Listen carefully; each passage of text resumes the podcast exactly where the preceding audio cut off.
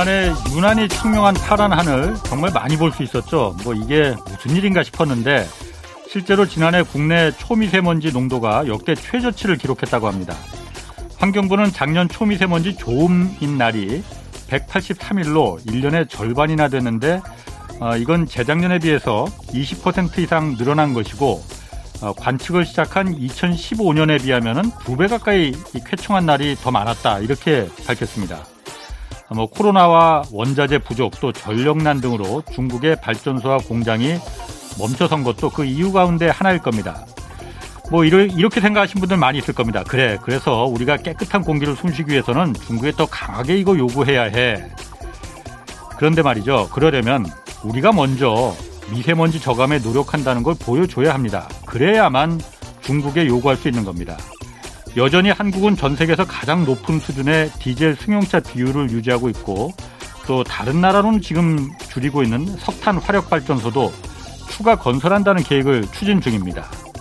이 상태로 중국에 아무리 요구해봤자 돌아오는 답은 뻔합니다. 우리 보고 뭐라고 하기 전에 당신들부터 먼저 잘해라 라고 말이죠. 네, 경제와 정의를 다잡는 홍반장, 저는 KBS 기자 홍사원입니다. 홍사원의 경제쇼 출발하겠습니다. 유튜브 오늘도 함께 갑시다.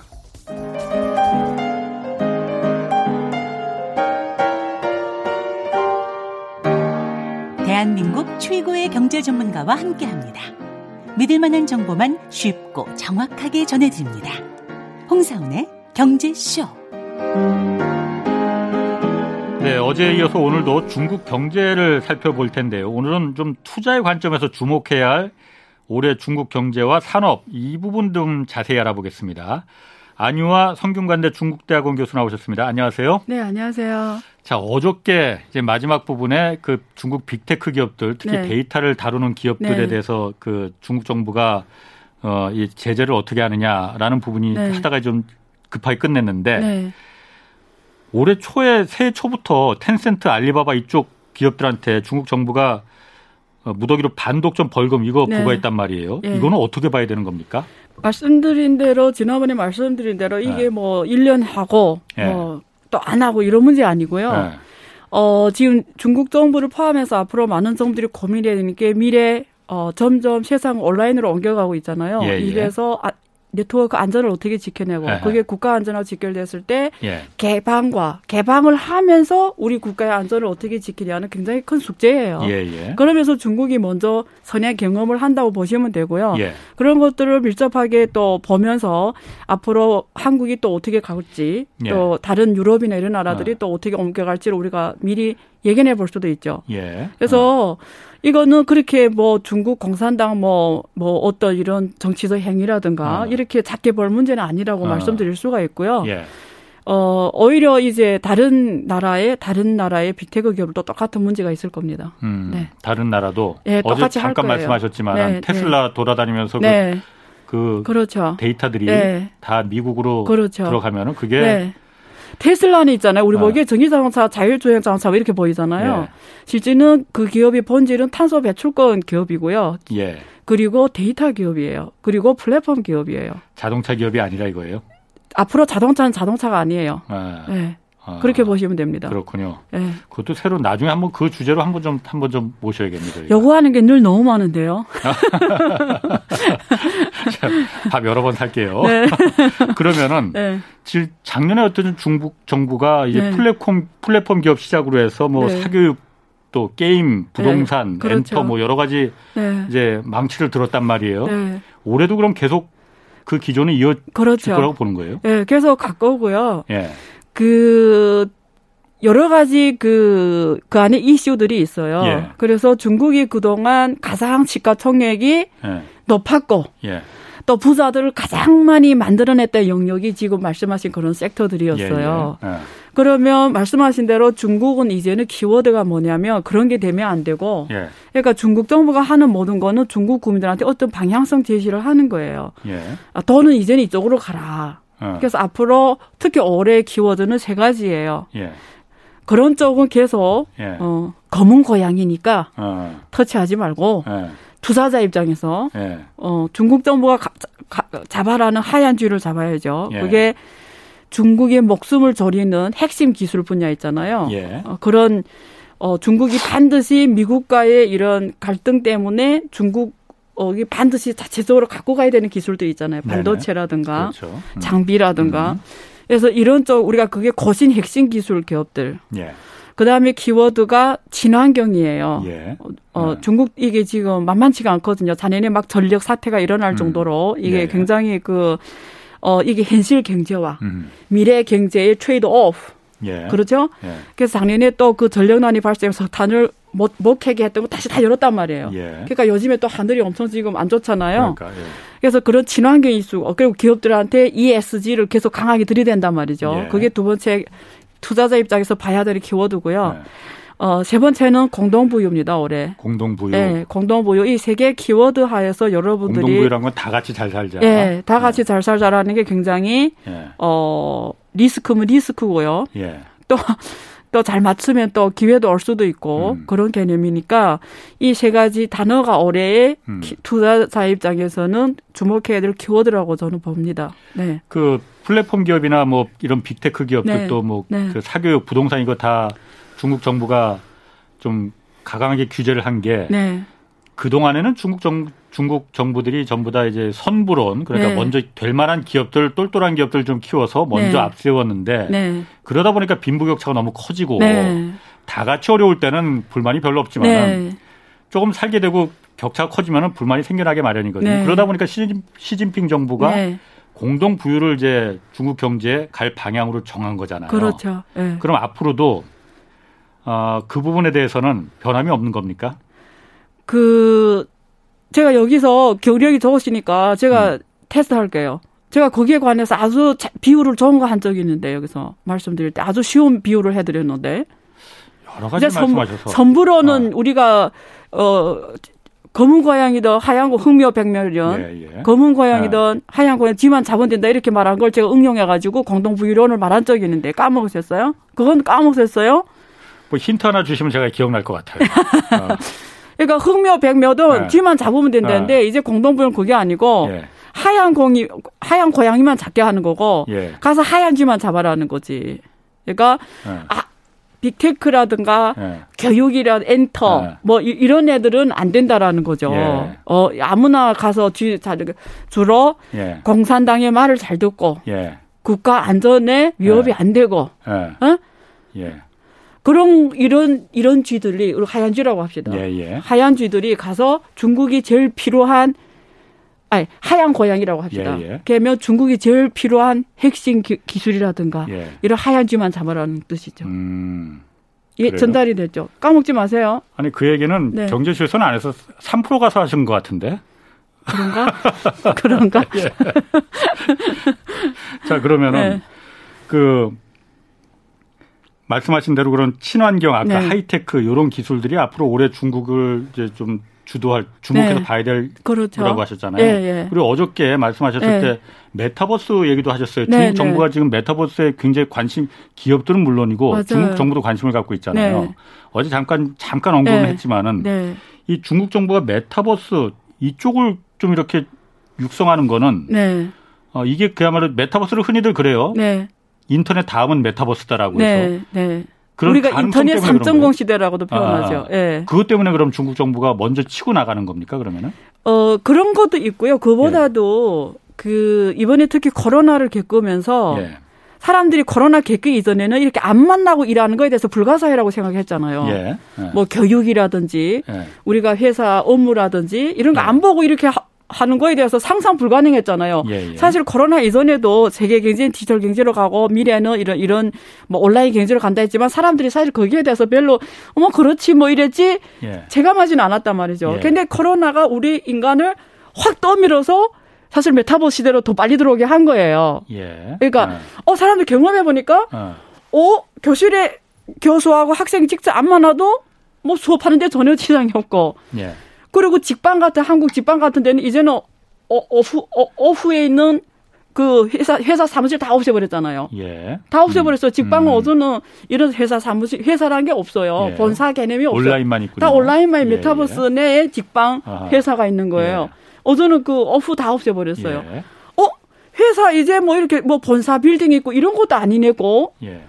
그뭐 우리가 뭐 줌으로 뭐 그렇죠. 예. 뭐 이런 걸로 우리가 모두 업무 다 진행할 수 있네. 네. 이래 보니까 경험했고 실제 해보니까 또 자체 장점이 있고 예. 이러니까 지금 회사들, 정부, 개인, 어, 음. 경험해 보니까 이게 너무 편하고 많은 비용을 절약하고 효율성도 굉장히 높고 부분이 있다. 예. 그래서 이쪽으로 인식이 확 넘어와 그러니까 시대의 흐름이 됐다라는 거죠. 예. 중국 아. 사람이든 한국 사람이든 유럽 사람, 미국 사람이든. 예. 그러니까 큰 시대적 흐름이니까 경제 플레이어들은 늘 흐름이 앞에 있어야 되잖아요. 음. 그러니까 기업들이 선도적으로 어 이거다 이렇게 된 거죠. 예. 치고 나가는 거죠. 근데 음. 중국은 늘 빅테크 기업들이 이쪽에 기술 이게 핵심이 앞으로 메타버스 시대 가면 핵심이 클라우드 컴퓨팅 AI 이런 게 예. 핵심이 돼요 앞으로는. 예. 그러니까 이런 기술을 갖고 있는 중국의 텐센트라든가 네. 알리바바라든가 네. 시오미라든가 예. 시오미는 IoT 쪽이고 찡둥이라든가 예. 이런 애들은 가장 먼저 여기에 투입을 모든 걸 하는 거죠. 예. 그러니까 그러면 아까 말하는 옛날에 했던 이런, 이런 산업은 못 하잖아. 아까 말씀하신 질문은. 예, 예. 그게 뭐죠? 어, 정부에서 하라는 거 보니까, 어, 메타버스는 괜찮네. 또 지방정부가 적극적이야. 예. 야, 우리인데 와. 우리, 우리 같이 우리 지방정부의 모든 업무를 메타버스에서 해보자. 예. 어. 오라. 왜냐면 메타버스에 지방정부 많은 걸 하면 비용을 굉장히 줄이거든요. 음. 같이 해보자, 한번. 예. 그럼 이건 저, 이건 굉장히 선도적이면서 지방 정부 이미지도 올라가고, 테크 기업들은 나름대로 자기네 하는 또 영역이 생기는 거고 이게 서로 그게 맞은 거죠. 음. 그러니까 중국에서는 상하이나 뭐 하이난도 이런 이런 지방 정부는 지금 막 여기에다 막 엄청난 보조금까지 주면서 예. 해보자라는 거거든요. 음. 그러니까 tech 기업들은 그 차도 지금 미국 미국 업무가 막히면서 예. 해외 업무가 되게 힘들었는데 예. 하나의 하나의 블루오션 시장이 만들어지는 거죠. 그런데 그, 그 전에도 네. 알리바바나 텐센트 이런 그 네. 데이터를 기반으로 네. 해서 한 네. 플랫폼 기업들이 네. 처음에 중국 정부가 거기도 지원을 했었을 네, 거 아니에요. 그래서 그렇죠. 해보자 해보자 해서 크니까는 맞아요. 지금으로도 이제 망치질 하는 거잖아요. 메타버스도 똑같이 나중에 그러지 않으리란 보장이 어디 있습니까? 그래서 함부로 못 들어갈 것 같은데 어떤 그 투자자들이나 이쪽도 질문 아주 잘하셨어요. 결국 메타버스의 나중에 키워드는 뭐가 되냐면 예. 결제 통화거든요. 예? 예. 놀랍게도 모르겠어요. 저는 금융을 해서 그런지 친환경 문제도 있잖아요. 예. 결제가 중요해져요. 예, 예. 메타버스도 결제가 중요해져요. 그 안에서 어쨌든 결제가 있어야 온라인, 예. 오프라인이 연계가 되고요. 예. 결제가 다, 잘 돼야 친환경 이 생태계도 잘 돌아가요. 예, 예. 좀 이따 제가 질문 예. 중에 있으니까 더, 더 펼치겠지만 그런데 이게 사실은 메타버스에서 돌아가는 가상화폐가 돌아가야 되는 거예요. 예, 예. 블록체인 기술이 들어가줘야 되고요. 예.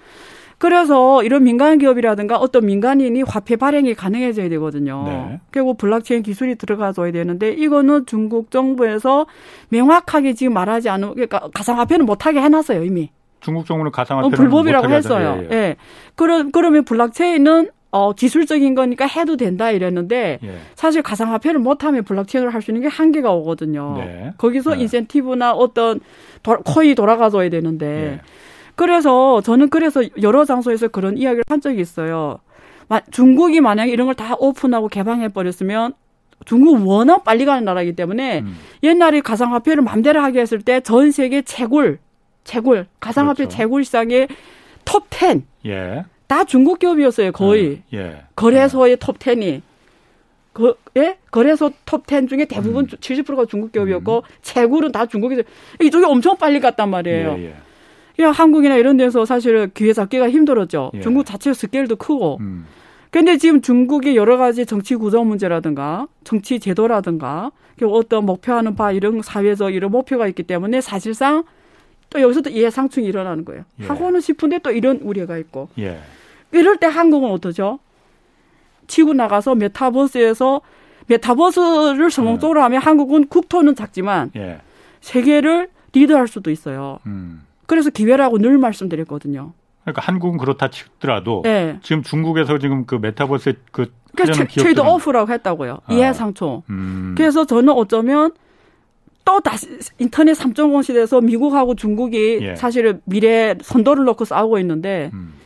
중국이 자체 정치 제도적 어떤 이런 이념적 이런 언론이나 문화적 이런 그 개방이 어려운 사실이잖아요. 그렇죠. 그게 발목을 잡을 수도 있다 이거죠. 메타버스 산업에서 세사, 세상에서 당연히 그럴 것 같은데요. 네. 지금 중국 같은 경우 유튜브도 규제하고 구글도 그래서 안 돼요 다 안 유튜브, 구글 다 안 돼요. 여기서 네. 되는 것들이 다 가끔 네이버도 안 될 때 있어요. 그런데 메타버스는 그걸 좀 아이러니네요. 그런 건 아이러니가 아니고 네. 그게 한계라는 거죠. 그게 한계다. 그래서 어쩌면 네. 어쩌면 미래 산업에서 미국하고 중국이 또 경쟁을 해야 되는데 예. 이게 굉장히 중국 기업들이 불리한 위치에 있는 거죠. 아. 그러면은 그, 메, 그 메타버스 하면은 아까 말씀하신 대로 결제 수단 뭐 그런 것도 가상화폐도 네. 있지만은 네. 메타버스에서 지금 가장 그 사람들이 각광하고 있는 게 또 NFT 그런 네. 거 있단 말이에요. 네. 대체 불가 토큰이라고 하잖아요. 네, 네. 그러니까 거기 무슨 뭐 자기가 그린 뭐 사인이라든지 그림 뭐 이런 거에 이 디지털 증명서 이거 이게 원본이야라는 디지털 이게 원본이라는 증명서. 를 돈 받고 거래할 수 있는 그게 NFT잖아요. 중국에서는 NFT는 어떻게 보고 있습니까? 뭐, 가상화폐는 지금 NFT 못하죠. 못하죠. 못해요 이것도. 네. 그래서 중국에서는 이런 NFT 이런 표현을 안 써요. 네. 실제는 돌아가는 게 있어요. 예. 예 그렇게 표현하는 게 중국에서는 예. 블록체인, 뭐 NFT 이런 표현을 안 쓰고요. 예. 어 디지털이라는 표현을 써요. 그래서 실제는 하는 업무는 비슷해. NFT는 NFT인데 실제는 원리적으로 보면 NFT 원리예요. 예. 근데 어, 표현을 그렇게 안 쓰고 디지털로 표현하는 거죠. 디지털 자산 이렇게 표현하는 거예요. 어. 디지털 자산. 왜 그냥 NFT라고 쓰면 왜 안 되는? NFT는 네. 이더리움 기반으로 아니야, no no no. 아. 이, 이, 이 NFT라는 거는 이더리움 기반으로 그렇죠. 아. 어, 이더리움이라는 게 뭐죠? public 가상화폐. 예. public 가상화폐잖아요. 예. 주인이 없는 가상화폐잖아요. 예, 예. 중국 그거 불법이라고 이미 선포했어요. 아, 예. 하면 안 되는 거죠. 그렇죠. 아. NFT 하면 안 돼. ERC 20 ERC 721 뭐 ERC 125 이거 하면 안 되는 거예요. 그걸로 NFT를 하거든요.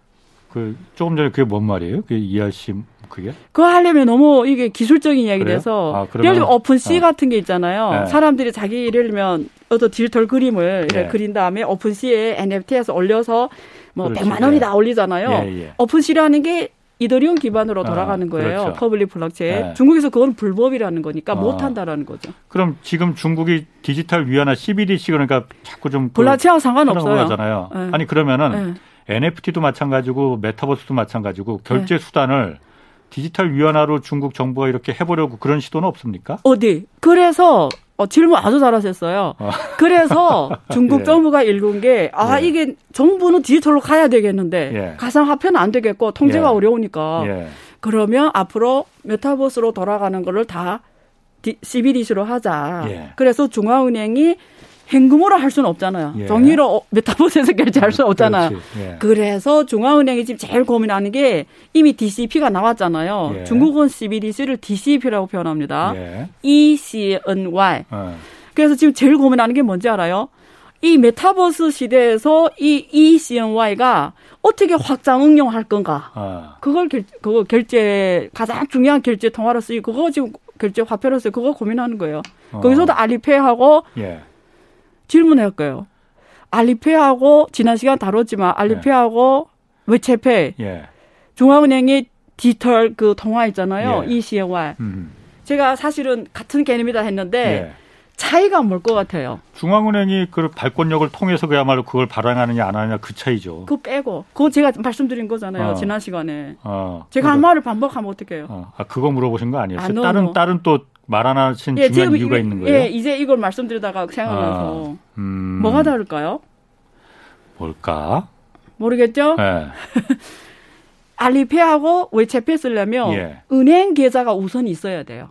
음. 은행 계좌 없으면 쓸 수가 없어요. 카카오페이 쓰려면 은행 계좌 있어야 그렇죠, 되잖아요. 그렇죠. 네. 그래서 그걸 뭐래? 그건 전통 금융 기반의 디지털 결제라고 말해요. 예.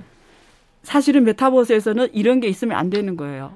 그러면 은행 계좌 없는 사람 이렇게 하면 어떻게 하라고. 음. 근데 중앙은행이 하는 이 디지털 통화 앱은 예. 은행 계좌 아무 상관없는 거예요. 음. 난 그냥 핸드폰에 그 앱을 다운받으면 은행 예. 계좌 없어도 그래서 외국인이시잖아요, 기자님이. 예. 중국 가서 핸드, 핸드폰 있으면 중국 은행 계좌 없잖아요. 그렇죠. 똑같이 쓸 수 있어요. 어. 디지털 앱을. 예. 아까 그 e-CNY를. 예, 예. 그 차이예요. 그게 되게 중요해요.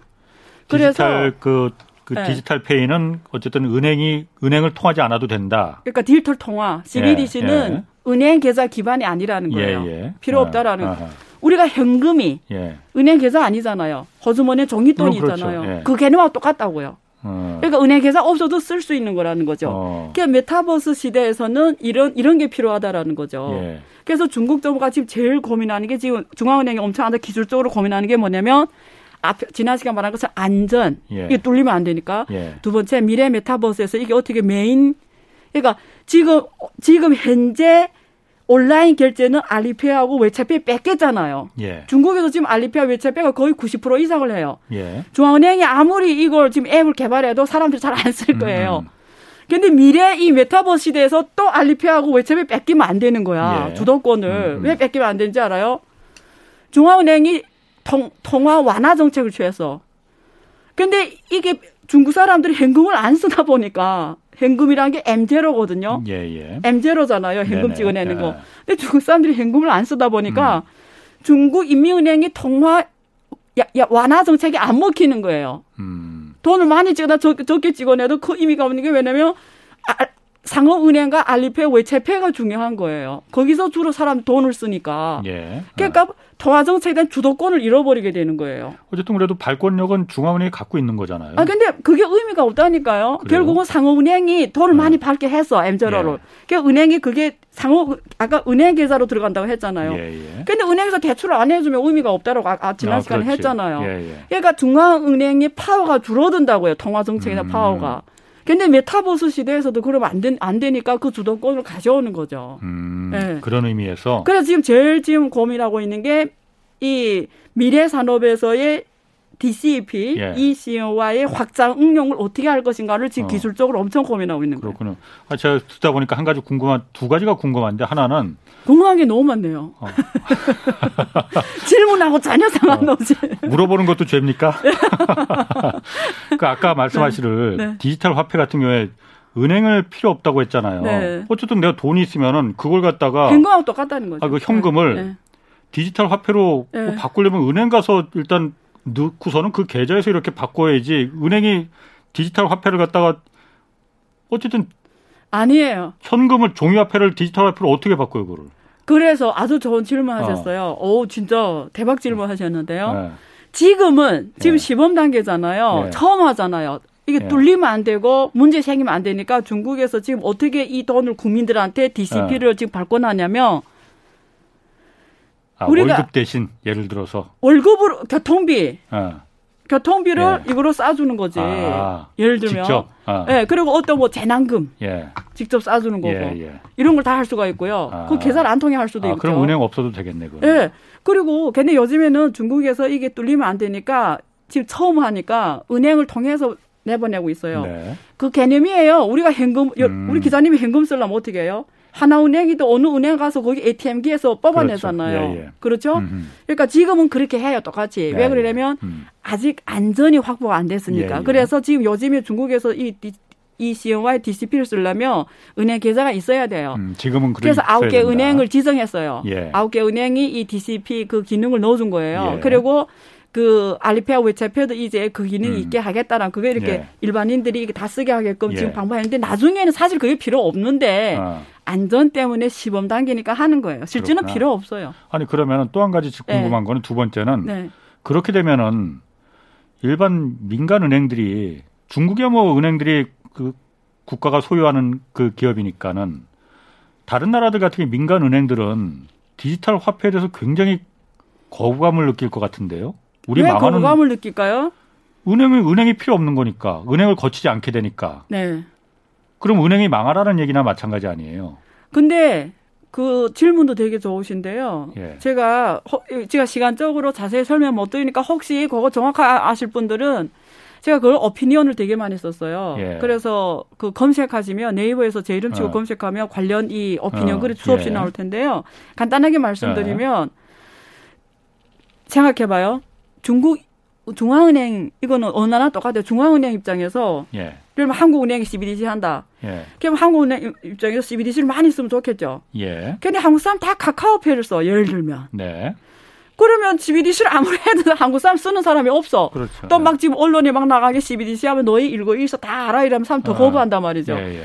그럼 CBDC를 해도 아무 의미가 없는 거예요. 예. 정책 효과가 제로인 거예요. 그러면 중앙은행의 입장 뭘 고민할까요? 어떻게 하면 나의 이 CBDC가 빠른 시간에 많은 사람들의 결제 수단이 될까? 엄청 고민할 거 아니에요. 그렇죠. 그냥 고민하지. 어, 이거 지금 이런 어플에가 직접 당호받게 하기에는 사람들이 인식 때문에 혹은 뭐 어떤 두려움이나 네. 어떤 어, 편견 때문에 안 쓰니까 이게 확장성이 없어지는 거예요. 예.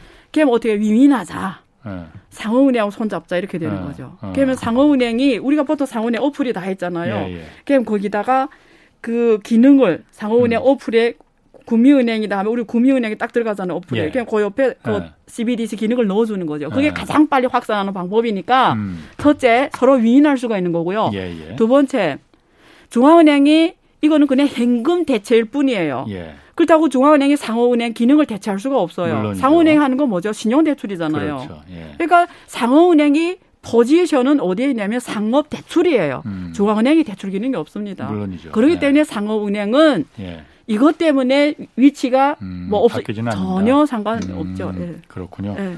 알겠습니다. 설명 아, 너무 잘하죠. 아, 그러게. 아, 나 이번엔 좀 당황하실 줄 알았는데 당황하지 않으시네. 자, 그럼 지금 네. 중국 여러 가지 그 신성장 산업 이거 좀 그 지금 전망하고 있는데 네. 전기차나 2차 전지 이거 성장세는 좀 어떻게 전망하시나요, 중국?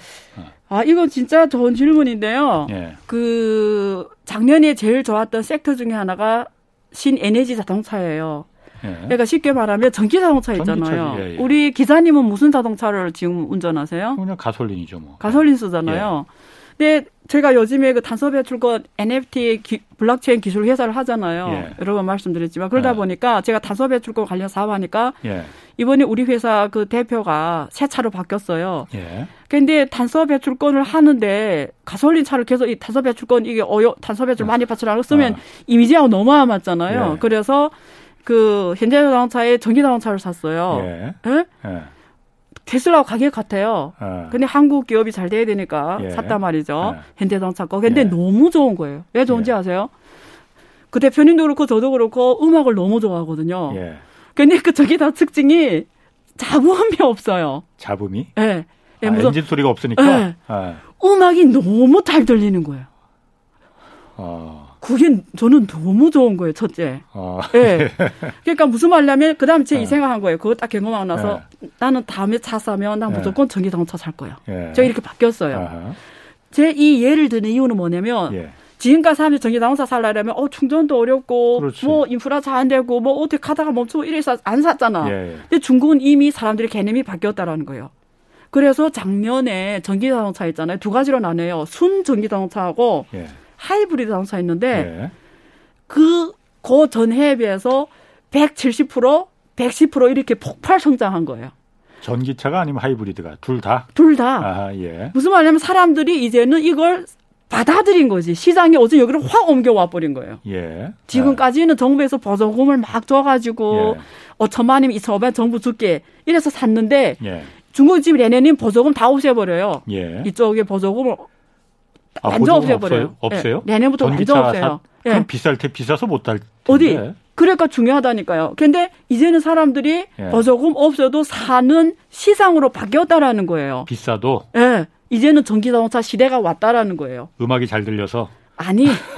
사람들이 보니까 예. 전기 자동차가 예. 이젠 전기 자동차 시대가 본격 시작이 됐고요. 아. 신에너지 자동차 시대로 본격 들어왔다라는 거예요. 예. 그래서 이제는 보조금으로 가는 정부 주도의 시장이 아니라 음. 시장 주도의 시장으로 왔다라 흐름이 왔다라는 얘기를 드리는 거예요. 아. 그게 작년에 주가가 제일 많이 오른 게 이쪽 섹터예요. 아. 근데 그 중에 근데 지금 제가 눈빛 보니까 제가 바로 읽었는데요. 네. 많은 퀘션이 있을 거예요. 과연 아. 그게 그럴까? 왜냐면 걱정하는 게 뭐예요? 저한테 말씀해 보세요. 그러니까 일단 저는 보조금 없앤다는 게 좀 그 쇼킹하거든요. 있고, 두 번째 또 뭐가 있을까요? 우리 기사님이 전기 자동차로 바꾼다 했을 때 제일 우려되는 점을 저한테 말씀해 보세요. 일단 저는 음. 그 불나지 않을까 좀 그게 걱정이 되고 뭐 배터리 오케이. 문제는 그러니까 뭐 많이 개선이 됐다고 하지만은 네. 그 가장 중요한 거는 어쨌든 충전 그리고 네. 이게 중간에 쓰면은 꼼짝을 못하는 거 아닌가. 맞습니다. 아, 네. 그 부분이 제일 그래서 저도 전기차로 선뜻 바꾸는 게 그렇죠. 그 그렇거든요. 그래서 그 문제 해결하는 게 우리가 미래 배터리는 전고체 배터리라는 소리 들어보셨죠. 예, 예, 지금의 예. 리튬 배터리가 아, 아니라. 예. 그래서 우리가 보통 전기자동차 쪽에 오면은 이런 문제가 있어요. 배터리가 수명이 길어야 되고요. 그렇죠. 달리는 키로수가 예, 예. 넓어 길어야 되고요. 예. 그리고 충전이 빨리 돼야 돼요. 예. 왜 사람들이 지금 쓰기 싫어하냐면 석유는 쭉 넣으면 쭉 들어오는데 그렇지. 예. 충전하려면 온밤 해야 돼. 예. 그게 단점이란 말이죠. 예. 그래서 빨리 충전하는 문제를 해결해야 되고요. 예. 배터리 수명이 해결해야 되고요. 예. 그래서 이런 것 때문에 사실 많은 사람들이 거부를 한단 말이죠. 이제 폭발도 말씀하셨잖아요. 그래서 전문 용어로 말씀드리면 우리가 보통 트릴레마라고 들어보셨죠? 트릴레마. 네, 세 가지를 다 가질 수 없다. 아. 블록체인에서도 예. 트릴, 가상화폐도 트릴레마 문제가 있고요. 예. 그냥 재미로 말씀, 롱담 같은 거 해도 되죠? 아, 그럼요, 그럼. 어. 여, 여성도 트릴레마가 있고요. 남성도 트릴레마가 있어요. 여성의 트릴레마 뭔지 아세요? 모르겠는데요. 예. 똑똑하고, 음. 예쁘고, 예. 성격이 좋은 아, 그런 여성이 없다. 아. 예, 여성이 트릴레마고요. 아. 남성이 트릴레마, 트릴레마 뭘것 뭐, 같아요?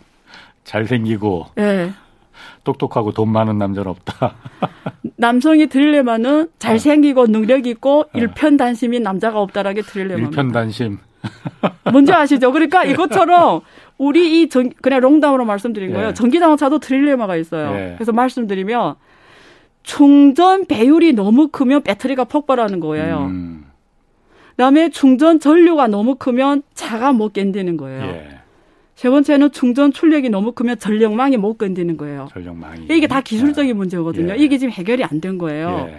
그래서 지금 이게 아직 좀 시간이 가야 되지만 중국은 이미 그럼에도 불구하고 예. 전기 자동차 침투율이 얼마냐면 작년 말 데이터로 예. 작년 11월 말에 최근 데이터인데 1월부터 예. 11월 누서 침투율이 14.3%거든요. 음. 침투율 그러니까 전체 그 중국이 1년에 자동차 한 2,500만 대 넘게 팔려요. 예. 작년에 2,500, 아, 2020년도에 네.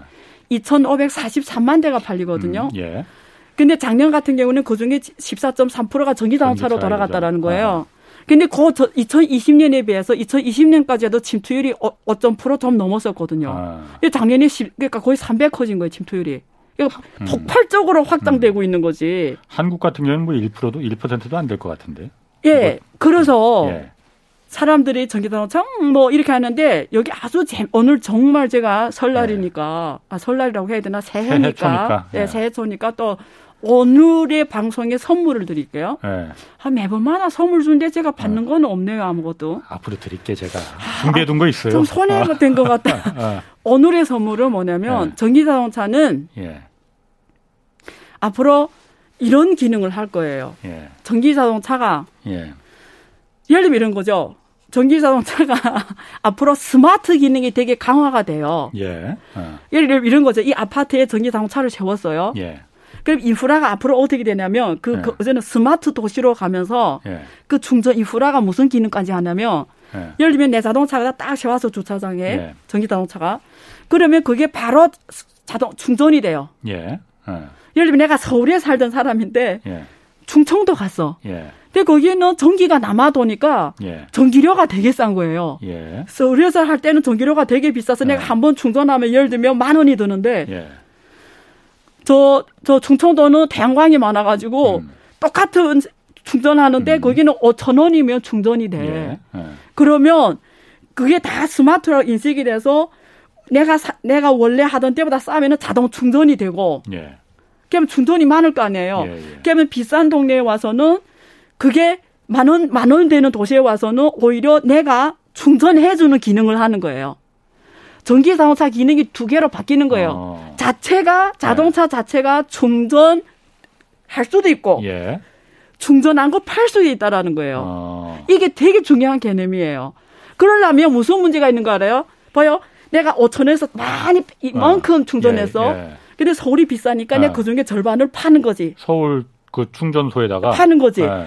그러면 그게 결제가 돼야 되는 거예요. 예. 그렇잖아요. 내 에너지를 지금 준 거잖아요. 예, 우리 예. 기사님 예, 예. 내 지금 팔고 있으니까 예. 그러면 그 자동차가 자체 결제 기능까지 되는 거예요. 그러면 앞으로 이게 마치 뭐가 되냐면 전기 자동차 이 에너지 시장이 주식 시장처럼 되는 거예요. 어 여기는 싸고 여기는 예. 비싸면 내가 전기 자동차지만 자동차지만 실제 무슨 기능 하죠? 배터리 기능까지 같이 가는 거지. 예. 어 비싼 데 가는 파는 역할을 하고. 그러니까 막 달리다 싸면은 자동 충전이 되는 예. 거고 이런 어. 세상으로 바뀌는 거야 앞으로. 뭐 알아듣겠죠 무슨 말하는지. 그 잘 그러니까 아니 이해는 하, 이해는 하겠는데 그게 가능할까 그러니까 자, 전기 자동차가 전기 싼 데 가서 잔뜩 가득 충전시켜서 비싼 데 와서 그걸 갖다가 나 반은 이거 팔래. 전기 팔래. 이렇게 한다 이거죠? 그게 가능하고요. 예. 그래서 탄소 배출권이 중요한 거죠. 제가 탄소 배출권 연구하면서 예. 뭐 어떤 건 이 장소에서 말하기는 좀 너무 그 왜냐 BM 모델이니까 수익 모델이 우리 예. 회사의 예. 모델이니까 말하기는 그런데 예. 앞으로 제가 늘 말해요. 자동차 기업들 지금 전통 가솔린 자동차 기업들 예. 세계적인 기업 강국이 미국이 강국이고 예. 유럽이 강국이고 예. 한국도 뭐 아시아에서 강국이잖아 자동차 예. 강국 가솔린 자동차 세계에서는 그런데 앞으로 이제 앞에서 제가 말씀드린 이 탄소 배출권 친환경 문제하고 예? 신재생 에너지하고 이제 말한 이 스마트 기능을 이거 결제 payment 문제이기도 어, 하거든요. 예, 예. 이 흐름을 못 잡으면 있잖아요. 예. 한순간에 가요. 끝나요. 어. 그래서 왜 테슬라 시가총액이 왜 GM을 초과하는지 음. 이유가 여기에 있는 거예요. 음. 이런 기능이 가능하다는 거예요. 앞으로 음. 테슬라 자동차 자체가 배터리 기능을 하는 거예요. 자동차 음. 자체가. 자동차 자체가 payment가 되는 거예요. 예. 자동차 자체가 탄소 배출권 샀다 팔았다 하는 거예요. 예. 너무 어려운 얘기를 해서 뭐 알아들어도 돼요. 아니 알아듣긴 알아들었는데 네. 너무 무시하지 마시고 아니야 무시하는 게 아니고 너무 전문 영역이 돼서 어, 그게 가능할까 그런 제가 의심은 약간 좀 들긴 듭니다. 저는 정례로 어. 가능하지 않은 얘기를 안 합니다. 어. 그러면 그 중국 내에서 2차 전지 어쨌든 CATL도 굉장히 큰 기업이잖아요. 가장 큰 배터리 어. 기업이죠. 2차 전지 성장세나 이런 건 어떻습니까? 그래서 네. 폭발 성장하는 거죠. 네. 그래서 지금 중국 같은 경우에는 데이터가 나와 있는데요. 네. 제가 데이터 몇 개 드릴게요. 예. 시장성으로 봤을 때 지금 예. 우리가 예측하는 시점이 언제냐면 예. 2025년 정도에 음. 제가 어, 정확하게 드려야 되니까 2025년 제 음. 정확하게 데이터 드릴게요. 예. 2025년도에는 예. 어, 아직도 리튬 리튬 그 배터리가 리튬? 계속 예. main으로 갈 거고요. 예. 어, 전고체 배터리는 2030년도 예. 아직도 한 8년 남았죠. 예. 그때 시장 점유율이 한 1% 정도로 생각해요. 아, 그러니까 아직도 갈 길이 멀었다는 거고요. 2050년이 되면 거꾸로 돼요. 네. 리튬 배터리는 이제는 시장이 20%밖에 안 되고 80%는 이제는 전고체로, 전고체로 가는 거예요. 그러니까 예. 2050년. 예. 제가 말한 그런 그림은 2050년에 음. 다 실현이 된다는 얘기하고 똑같아요. 그럼 중국의 2차 전지 업체들도 네. 지금 전고체 배터리 쪽으로 계속 드라이브를 그렇죠. 걸고 있는 거군요. 그렇죠. 그래서 그쪽 어. 흐름이 그쪽이라는 말씀드리는데 그게 꼭 배터리 문제가 아니라 예. 미래 4차 산업하고 미래 탄소 배출권 시장하고 이런 것들이 다 하나의 네. 융합 속에서 간단한 말씀을 드리는 거예요. 아, 예. 그, 그 전기차나 배터리 산업이라는 게 단순히 그런 자동차 산업 이쪽뿐만이 아니고 자동차라는 게 이젠 그 개념이 없어진다라는 거. 탄소 배출권 사업으로까지 다 연결이 되는 그렇죠. 거군요. 예를 들면 우리가 옛날에 핸드폰이 옛날에 핸드폰이 기자님 예. 저를 통화 기능이었죠. 예. 지금 핸드폰으로 통화를 별로 해요? 안 하죠. 사실은 어. 다 SNS로 하잖아요. 예, 사실 예. 전화 오면 싫잖아, 솔직히. 예. 뭐 싫은 건 아닌데. 아이 그러니까 아, 저는 부담스럽, 않아요. 부담스럽잖아요. 어. 그러니까 이게 이제는 예. 노트북이 됐잖아요. 예, 예. 이게 핸드폰이라기보다 예. 자동차가 그렇게 된다는 거. 아 자동차가. 예. 참그 궁금하죠? 안 교수님 어떻게 그렇게 잘하세요? 아 제가 맨날 앉아서 어. 연구한다니까요. 아, 그래서 그런 건가? 아 제가 이런 데 나와 말을 하는데. 연구를 안 하고 말 못하죠. 아, 그렇죠. 네, 물론 네, 그렇습니다. 네. 음. 그럼 중국은 그 아까 잠깐 말했지만 탄소 배출권 뭐 이런 탄소 중립 이거 관련해서는 지금 그 어떤 움직임을 좀 중국은 2050년인가 다른 나라에 비해서는 좀 그 2060년 중국은 60년인가요? 네, 아, 좀 네. 늦게 좀 하긴 했어요. 네. 아, 어떤 입장을 좀 보이고 있는 건가요? 탄소 중립. 중국 같은 경우에는 전체 에너지 70%를 석탄에서 오거든요. 예. 아, 아까 그 서두에 예. 어, 한국 이 하늘의 아, 공기가 예. 나쁜 게 중국 다시처럼 말씀하는데 아, 아니 일부가 있다 이거죠. 그러니까. 얼마나 그 일부를 어. 얼마라고 생각 정확하셔야 돼요. 아, 그 기자이시니까 데이터는 그, 그 기자신데 아니 데이터는 나온 게 서로 다 달라서 네 제가 정확하게 어떻게, 말씀드릴게요. 아, 예. 한국 하늘의 이 문제의 3분의 1은 중국 문제예요. 예. 근데 3분의 1은 자체 문제예요. 맞습니다. 놀라운 데이터를 말씀드릴게요. 예. 한국은 아직도 석탄 석탄 의존도가 예. 36%입니다. 예. 네. 그래서 저 국제기구는 한국의 이 문재인 동부가 2050년에 음. 탄소 중립을 하는 거에 대해서 되게 부정적으로 봐요. 예, 예. 지금 상황에서 하기 힘들다. 음. 그래서 한국은 지금 문재인 문재인 대통령이 유엔에 가서 약속한 그걸 하려면 한국 기업들이 지금 ESG 부담이 엄청 커졌어요. 예, 이거 빨리 안 하면 큰일 나요 지금. 아, 예. NDC로 이미 제출했기 때문에 예. 파리 기후 협정에. 그래서 예. 한국도 36% 석탄 쓰거든요. 예. 중국은 70% 훨씬 넘고요. 예. 그래서 중국도 2060년 되려면 지금 막 빨리 안 하면 예. 이게 큰 문제인 거예요. 그래서 예. 중국 정부, 시진핑 정부가 제일 크게 밀고 또 미국하고 유일하게 음. 갈등 없는 게 기후변화 문제거든요. 예. 그래서 이쪽에 기술 개발 기업들, 예. 어, 신재생 에너지 기업들. 예. 그렇죠. 그리고 예를 들면 우리가 바이오매스 기업이라든가 뭐 이런 연료, 신재생 연료 예. 이쪽이라든가 예. 그리고 탄소 배출권 기업이라든가 예. 이런 쪽에 엄청나게 지금 R&D와 예. 투자와 자본들이 거기로 가고 있죠, 지금. 음. 쫙 이렇게 가고 있죠. 이게, 이게 아까 그, 어, 중국 정부가 잡아라는 하얀 쥐들인 거죠. 저건, 어, 저건 어. 잡아야 돼. 막 이런 거죠. 어. 그럼 그 친환경 산업은 그렇다 치고 중국 원자력 정책은 좀 어떻습니까? 전반적으로 원자력에 의존하지 않으면 안 되고요. 예. 그래서 중국은 원자력을 저 중국 연해 도시 중다 원자력이고요. 예. 더 비중을 확대하려고 있고. 근데 제가 물어보니까 저는 그쪽 엔지니어는 아니에요. 예. 근데 제가 그때 조사했을 때는 중국 이제는 원자력도 기술이 발전해 가지고요. 예. 그 우리가 의, 이렇게 좀 걱정하는 일본의 그런 원자력 후쿠시마 예 후쿠시마 예. 사태 이런 건 기술적으로 이제 불가능한 다 안전을 다 해놔가지고 그런 문제에 대해서는 크게 걱정 안 해도 된다고 그러더라고요. 근데 이건 제가 전문가 아니니까 그냥 물론이죠. 들었던 예. 얘기를 하는 거예요. 예, 예. 근데 어쨌든 전반적으로 원자력은 확 확대하는 할 예. 수밖에 없죠. 중국의 그 어마어마한 에너지 수요를 예. 하려면요. 음, 뭐 후쿠시마도 네. 역시 그때 일본에서 네. 가장 사고 날 가능성 없다. 가장 안전한. 그랬죠. 어, 그러니까 그러, 모르죠. 그랬는데 저도 몰라요. 정말 모르는 겁니다. 네, 저도 몰라요. 네. 원자력의 사고가 한 번 나면 정말 재앙적이죠. 일본도 후쿠시마 이전과 이후로 나뉘었다 이렇게 말할 정도로 그 재앙이 네. 오니까 네. 그래서 이제 이 부분에 네. 대해서 원자력이 사실 깨끗하고 네. 어, 값싼 뭐 값이 싼 건지는 잘 모르겠습니다. 근데 기후 변화 극복하려면 예. 이거 최 이것도 이해상충 트레이드 오프 모순되는 예. 거예요. 음. 그래서 이걸 잘 정부가 잘 맞춰가야 되겠죠. 맞습니다. 네. 그리고 2022년에 그 어, 엊그제 김영희 교수도 그런 얘기 했다고 제가 어제도 네. 말씀드렸는데 중국 증시에 좀 그 관심을 가져라. 중국 증시가 굉장히 좋을 가능성이 어, 있다라고 네. 해주셨고 했는데 네. 어제 그 안 교수님도 그런 비슷한 얘기 네. 하셨어요. 중국 투자 지금 생각하는 개인 투자자들 어떤 걸 좀 조언해주거나 뭐 좀말 음. 말해주고 싶은지. 네. 그 일단 그 미국의 양적을 한국 투자자들이기 때문에 이 말씀 드리는 거예요. 예. 미국의 양적 완화 시점이 중요, 아, 아 양, 긴축 시점이 중요해요. 예. 그래서 보통 뭐 빠르면 3월로 보고 어, 일반적인 거는 5월에 보고, 늦어서 예. 8월 보고, 이렇게 하잖아요. 아. 그래서 어쨌든 1분, 만약에 여러분 포트폴리오를 짜려면 1분기 내에 빨리 짜는 게 좋다. 예. 미국이 예. 시작하기 이전에. 예. 그러니까 그런 말씀을 드리는 거고요. 그 다음에 그게 시장이 저는 올해는 미국 시장보다도 예. 중국 시장 쪽이 더 낫다. 예. 왜냐하면 아까 지난 시간 말씀드린 것처럼 돈은 많이 푸는데 예. 기업들 입장에서는 불확실할 때 투, 실물 경제에 투자 안 하려고 하죠. 근데 예. 자본가의 속성은 뭐냐면 돈을 움직여야 되니까 예. 무조건 어디에는 투자해야 돼요. 예. 그러면 유동성이 좋은 시장을 가게 돼 있는데 중국 지금 코인 투자를 못하게 하잖아요. 부동산 지금 규제하고 있잖아요. 예. 돈 갈 수 있는 게 증시밖에 없습니다. 아. 자본가들이 돈은. 예. 그러니까 불린 돈은 결국은 예. 증시로 가게 돼 있어요. 아. 그러니까 그런 면에서는 상대적으로는 어, 선진국보다 기회가 이쪽이 더 많지 않을까. 그래서 아. 올해는 사천을 찍을 수도 있다. 음. 긍정적으로 좀 보면. 예. 그래서 근데 이거는 단기고요. 단기는 사실 예측하기 힘들어요. 전 단기 예측을 제일 싫어하거든요. 네네. 그래서 단기는 단기는 맞추려면 유동성을 읽어야 돼요. 예. 근데 유동성을 읽는 제일 중요한 변수는 금리거든요. 예, 예. 금리 그리고 중국 같은 경우는 플러스 정책 흐름이거든요. 예. 정책 흐름. 아.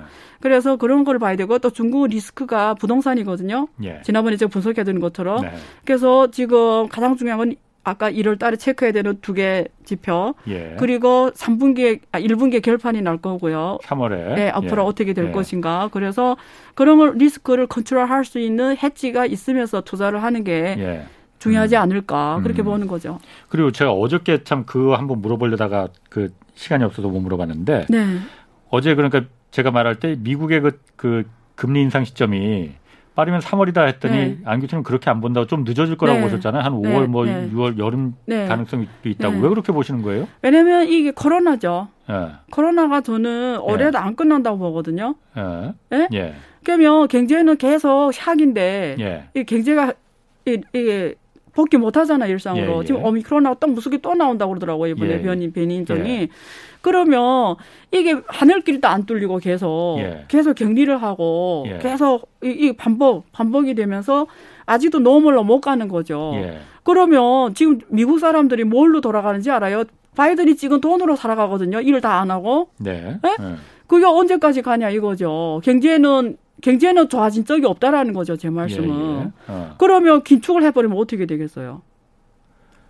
성장은 더 어려워지는 어렵지. 거지. 예, 예. 그러니까 미국이 또 예. 상적 트레이드 오프 문제에 부닥쳤다라는 거지. 예. 중국도 그렇고 미국도 네. 그래서 어 그렇게 맘대로 할 수 있는 이제 환경이 아니라는 거죠. 근데 지금 그게 범위에 갈 거라는 거지. 보면 좀 더 보면서. 아 보면서. 네, 연준 이장이 좀 더 보면서 예. 가지 않을까. 어. 네, 아니, 그런데 지금 그 엊그제 음. 미국 그 연방준비제도 이사회 네. 그 회의 그 FOMC 네. 회의라고 하잖아요. 네. 거기서 나온 의견이 금리 인상뿐만이 아니고 그 대차 대조표라고 하잖아요. 네, 네. 그 여태까지 매입했던 그돈 풀기 위해서 매입했던 부채들 네, 이것까지도 지금 빨리 풀겠다. 네. 원래 한 2년 뒤에 그거는 이제 어, 좀 줄이겠다라고 음. 시장에 내놓겠다고 했었는데 음. 지금 상황이 다급하니 인플레가 음. 워낙 이게 맞아요. 심각하니 심하니, 심하니. 그것까지 풀겠다라고 지금 하는 거잖아요. 그거는 시장 기대 관리하는 거거든요. 예. 이, 이게 그 사람들이 말하는 거나 이런 메시지가 예. 심리를 관리하는 거예요. 예. 심리 관리. 기, 경제는 심리잖아요. 아, 예. 금융시장은 심리거든요. 예. 그걸 관리하는 차원에서 이렇게 말하고 저렇게 말하는 거예요. 예. 어, 그런 차원이라 보시면 될 것 같아요. 실제 예. 할때 하는 거지 아. 봐야 돼요. 네. 아 그거는 그러니까 네. 그렇기 때문에 그 좀 말로다가 먼저 변수는 코로나. 네. 음, 코로나. 변수는 코로나다. 네. 근데 어쨌든 인플레이션이 너무 심각하다. 제가 여기서 몇 번 다뤘잖아요. 그렇죠. 제가 작년부터 늘 말했죠. 이런 날이 음. 올 거라고 엄청나게. 음, 음, 맞습니다. 이런 날이 올 거라고 맨날 말했잖아요. 야, 그렇군요. 이러지도 못하고 저러지도 못할 날이 올 거다. 이러지도 못하고 저러지도 못한다. 지금 상황. 아, 지금 상황이. 예, 예. 경제는 살려야 되는데. 예. 그렇다면 돈을 걷어들이면 안 되는데 에헤. 또 인플레이션 너무 지금 뭐 통제 불가능 정도로 가버리니까. 예, 예. 이건 또 누군가의 전가를 해야 되니까 예, 어제 또뭐 예. 그런 상황이 된 거죠. 그렇군요. 지금. 지금 그리고 중국 같은 게 시진핑 정부가 지금 그 3년임 그 네. 올해 그러니까 중요한 그 20대 예, 중국 공산당 전국 대표대회 제 20차 전국 대표대회가 예. 올해 10월에 북경에서 열리고요. 예. 새로운 당서기가 선출이 되죠. 음. 그러면은 그때 이제 시진핑 주석이 3년임이 거기서 이제 결정이 되는 건가요? 네. 그러면은? 네. 어, 그럼 그거는 중국 그 사람들은 네. 다 자연스러운 거로 받아들여지고 있는 거예요, 그러면은? 중국 사람들은 정치에 그게... 별로 관심이 없어요. 아, 그래요? 아무도 이 생각하면 지금 여기다 궁금해 하면서 살아가는 중국 사람 몇 명 없을 거예요. 아. 외국에서 관심이 있어야죠. 아. 중국 사람들 기사님 같은 사람들이 관심 있어 한다고. 중국 사람들은 그냥 예. 매일 밥 먹고 이게 관심 크지. 예. 신비 3년 이런, 이런 거 관심 있는 사람 몇 명 없어요. 어. 경제학자들이나 관심 있고 뭐 예. 뭐 정치하는 사람 관심 있고 뭐 예. 어떤 이해관계 때문에 관심 있는 사람 음, 관심 있죠. 그렇군요. 그리고 또 엊그제 이제 김영익 교수가 네. 그 얘기도 하셨거든요. 예, 예. 그것도 한번 제가 이제 안 교수님한테 의견을 좀 물어보려고 네. 해요. 아, 중국이 어쨌든 지금 어, 긴축으로 가다 부동산 때문에 잠깐 다시 경기 부양 쪽으로 가고 이런 게 어, 전반적으로 봤을 때는 중국 경제가 질적인 그 성장을 여태까지는 양적인 성장 위주로 갔었는데 질적인 성장을 다지기 위해서 어, 다 통제된 그러니까 계획된 상태로다가 이 그 질적인 성장으로 가기 위해서 계획대 계획하에 지금 가고 있는 거다 이런 의견을 좀 주셨거든요. 그 부분은 좀 어떻게 보시나요? 질적인 성장을 좀 그그 경제 구조를 그러니까 바꾼다는 말도 될수 제가 지난번 시간에 말씀드렸는데요. 예. 중국은 2010년부터 질적 성장한다는 표현을 썼고 공구축 계약에 들어갔다니까요. 음. 그런데 맨날 현실 앞에서 손 들었다고요. 그래서 예. 산업구조조정 결국 이뤄내지 못했고 지금 미, 국의 목조임이 살, 지금 피동적으로 수동적으로 예. 돼버린 거고 예. 지금 컨트롤할 수 있는 범위를 넘어섰다라고. 그렇군요. 네. 알겠습니다. 아, 오늘 말씀 이틀 동안 감사합니다. 네, 지금까지 안유화 성균관대 네. 중국대학원 교수 함께했습니다. 자, 내일 오전 11시 유튜브로 경제쇼 플러스 업로드됩니다. 이번 주는 동학개미들의 대장으로 꼽히는 존리 메리츠 자산운용 대표와 함께 2022년 슬기로운 투자 전략 살펴보겠습니다. 자, 이만 물러가겠습니다. 지금까지 경제와 정의를 다잡는 홍반장 홍사훈의 경제쇼였습니다. Thank you.